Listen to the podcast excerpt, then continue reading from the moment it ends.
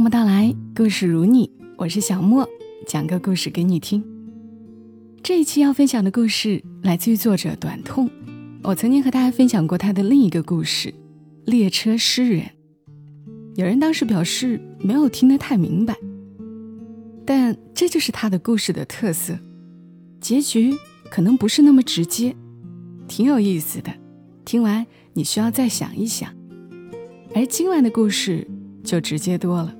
同样来自于他的书《孤独的孩子》，提着易碎的灯笼，当中的一个故事，叫《你好，男朋友》，你好，女朋友。初恋总是很美好，初恋总是很美。至于能不能美的两个人好到最后，谁也不知道。魏川那时候还是初二的学生。到了挤痘痘的年纪，他脸上的痘痘很有秩序，每次只冒一个，一个消了再来一个，前赴后继，此起彼伏。魏川听朋友的建议，每晚在痘痘上抹薄荷味的牙膏，据说这样好得快。至于功效如何，倒没有发觉，只是他起得晚，忘性大。每次去学校的时候，痘痘上都还是有白白的牙膏。如果俯瞰班级座位的话，陈小鱼坐在魏川左上角的位置。这个左上角是很精确的，因为陈小鱼就坐在第一排第一组第一个。这倒不是因为他个子矮，而是他上课总迟到，上课总睡觉。所以是老师钦点的位子，雷打不动。但这样的位子，并没有改变他迟到和睡觉的爱好，个性使然。久而久之，老师也释然了。陈小鱼不同于其他女生的地方，还在于她的短发，和她从来不穿裙子。中学时代，除了马尾以外，大多女生都是短发。但唯独陈小鱼的短发，短到令人发指，做到了短发中的巅峰。他时不时的会突然顶着一款男士平头来上课，雷倒一片少年。魏川就是其中一个。但不同的是，大多数男生是被雷倒的，而魏川是被电倒的。魏川不相信童话，但那一瞬间。他看见了童话里的公主。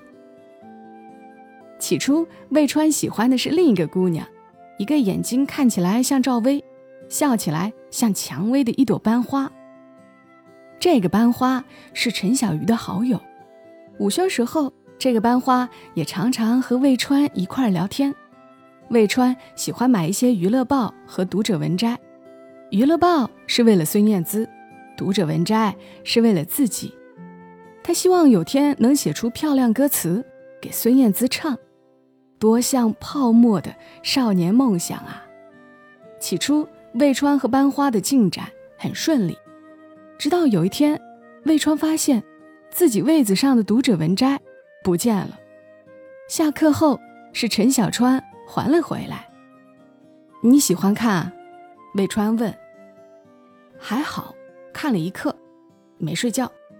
陈小鱼说：“自此以后，每一期读者文摘他都买；自此以后，每一期读者文摘，陈小鱼都看。班花有没有喜欢过魏川，谁也不知道。魏川突然的移情别恋，所有人都知道。一天，班花突然郑重其事地拉着魏川到操场的一个角落里，问他到底喜不喜欢陈小鱼。如果不喜欢，就别瞎借书给他看，一借一还的，早晚造出事儿来。少年总是爱面子的，假话张口就来，哪有什么喜欢不喜欢的？他就一男人婆啊！这话被一个男同学听到了，男同学大喊：“陈小鱼是男人婆呀！”其实，陈小鱼就在附近等着班花好友给他消息。结果“男人婆”三个字刺进了耳朵里。班花一把抓着魏川，拎到了陈小鱼面前，小声在他耳边说：“你得和他道歉。”魏川回话：“道什么歉呢？”班花说：“道歉很难吗？就说三个字啊。”魏川想都没想，就说了三个字：“我爱你。”依旧是午休时间看读者文摘，依旧是聊娱乐明星八卦，依旧是偶尔上课偷瞄几眼，瞄的次数多了，目光撞在一起的机会也多了。目光相遇的次数越多，就越想再偷瞄，越偷瞄，目光相遇的几率就越大。魏川喜欢孙燕姿，所有人都知道；陈小鱼喜欢陈冠希。只有魏川知道，魏川脸上没有了白牙膏，因为他起得越来越早，每天都第一个到班上，然后偷偷的在陈小鱼的抽屉里塞进所有有关陈冠希的卡片和海报。有时候抽屉里会有几本书没带回家，他就把卡片夹在书页里。久而久之，抽屉里忘带回家的书越来越多。魏川的卡片也放得越来越多，可能是每天四处搜集不同卡片的缘故，两人的功课越来越差。早恋会影响学业，是真的，但学业似乎永远都影响不了早恋。陈小鱼因为功课差到一定程度，周末只好去数学老师的家里补习。魏川就在数学老师家楼下晃悠，后来也有其他男同学跟着一起，因为他们的小女友也在楼上补习。那时候的爱是不可思议的，只要看到他的自行车就觉得甜，只要看到他喜欢的明星在电视上出现就觉得甜，只要他多看了自己一眼就觉得甜。只要在街上看见路人穿着一件和他同款的衣服，就觉得甜，好像总能在这虚妄世间的所有细枝末节里，找到与他有关的一切。而只要与他有关，心里就觉得甜。后来总算有一个周末，数学老师按捺不住了，穿着拖鞋追了下来：“你们这群孩子，我忍你们很久了。”要等他们下课就出去玩儿给我小声点儿，要么就给我一起上来做题目。吵吵吵吵什么吵？越吵他们做题越慢，你们等的就越久。一群男生骑着自行车做鸟兽散，边骑边发出怯怯的笑声。其实魏川一直不喜欢这个数学老师，因为他的英语发音很不标准。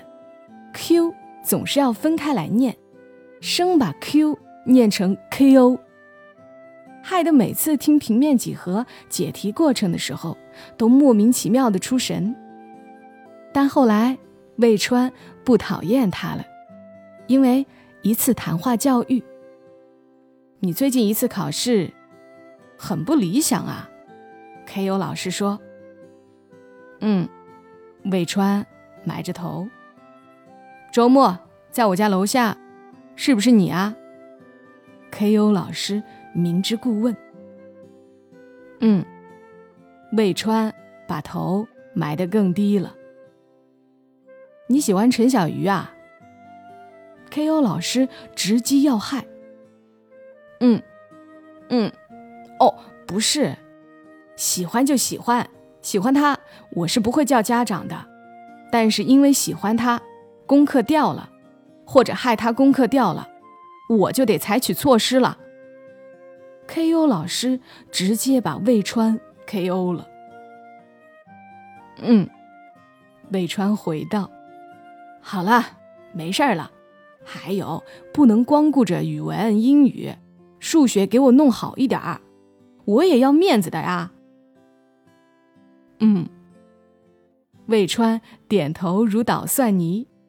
看着数学老师离去的背影，魏川心里由衷的感谢：侠之大者，为国为民啊！之后一次期中考，魏川进步了十五名，虽然离前十还是有距离，但魏川也不担心，因为也从来没进过前十。数学老师对他友善的笑了笑，他也笑了笑。数学老师越走越近，他笑得越来越欢，还笑，手上在干什么呢？这时候魏川才发现。忘了自己手上正在抄作业了，还是数学作业。数学老师拿起来一看，是陈小鱼的名字。看来我周末辅导很有用啊！你都开始抄他的数学答案了。下周周末你也来上课。说完，又扬长而去。魏川心里还是很高兴，能和陈小鱼一起上补习的。起码多了几个小时在一起的时间，结果完全想错了，补习时间完全错开了。陈小鱼是晚上八点到十点，魏川是十点到十二点，他们只多了在楼道里相遇并擦肩而过的那几秒而已。很快就到了暑假，学校安排看电影，影片是当时最红的大片了，头文字 D。片中有所有人迷恋的周杰伦，也有陈小鱼喜欢的陈冠希。一个齐刘海女同学分到了陈小鱼右手边的票，于是过来问想不想换。魏川当然说想换啊，结果女同学过来说，陈小鱼不想换。后来那女同学莫名其妙的换到了魏川的右手边，一个劲儿的和魏川打闹。电影里的拓海和夏树分手了。电影结束后，魏川没等陈小鱼就先走了。但魏川不懂，他这一走，就再也没有机会见到陈小鱼了。那个暑假特别长，特别热。陈小鱼通过一个男同学约了几次魏川，叫他出来游泳，魏川都没同意。魏川当然是想见陈小鱼的，但魏川不能游泳，因为小时候患过耳疾，医生叮嘱不能坐飞机，不能下水。但这种类似于生理缺陷的理由，对于那个年纪的少年，当然说不出口。初三开学，陈小鱼没来，第一天没来，第二天没来，第三天。没来，一个月、两个月、三个月，陈小鱼转校了。他家里怕他成绩考不上好的学校，就把户口转到一些录取分数线较低的地方去了。数学老师在走廊上对魏川说：“暑假你们没一起玩吗？他没告诉你吗？没有。”先好好念书吧，别全都耽误了。数学老师拍了拍魏川的肩膀，就走了。那几下，像是一个长辈的安慰，也像是现实的手掌，把他拍在了中考的倒计时里。后来，陈小鱼考了回来，进了师范学院。后来，魏川留在本地念书。但他们相互都不知道身在同一座城市。毕业后也到了 QQ 盛行的年代，陈小鱼要到了魏川的 QQ 号，把魏川约了出来。为什么看电影那天你不跟我做？陈小鱼问。是你不肯和我做啊？他告诉我的。魏川边说边用手比划出那个女同学齐刘海的样子。妈蛋，我们被骗了！两人同时意识到。那为什么电影结束你先走？我不是让他告诉你等等我的吗？陈小鱼说：“没有啊，他没告诉我啊。”魏川说：“我去，我们又被骗了。”两人同时意识到。我在电影院门口。等到人都散场了，走光了，才走的。后来，他告诉我，你约我下午在校门口见，我等了一下午，你都没来。”陈小鱼说。魏川说：“我不知道这件事。”我想也是，陈小鱼说。魏川问：“那，当年看电影那天，你要和我说什么的？”陈小鱼说：“说我要转校啦，要离开这座城市了。”许久，两人都没说话。魏川问：“那我们现在能重新开始吗？”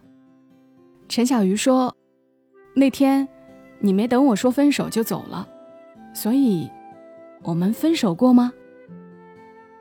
魏川说：“没有。”陈小鱼说：“你好，男朋友。”魏川说：“你好。”女朋友，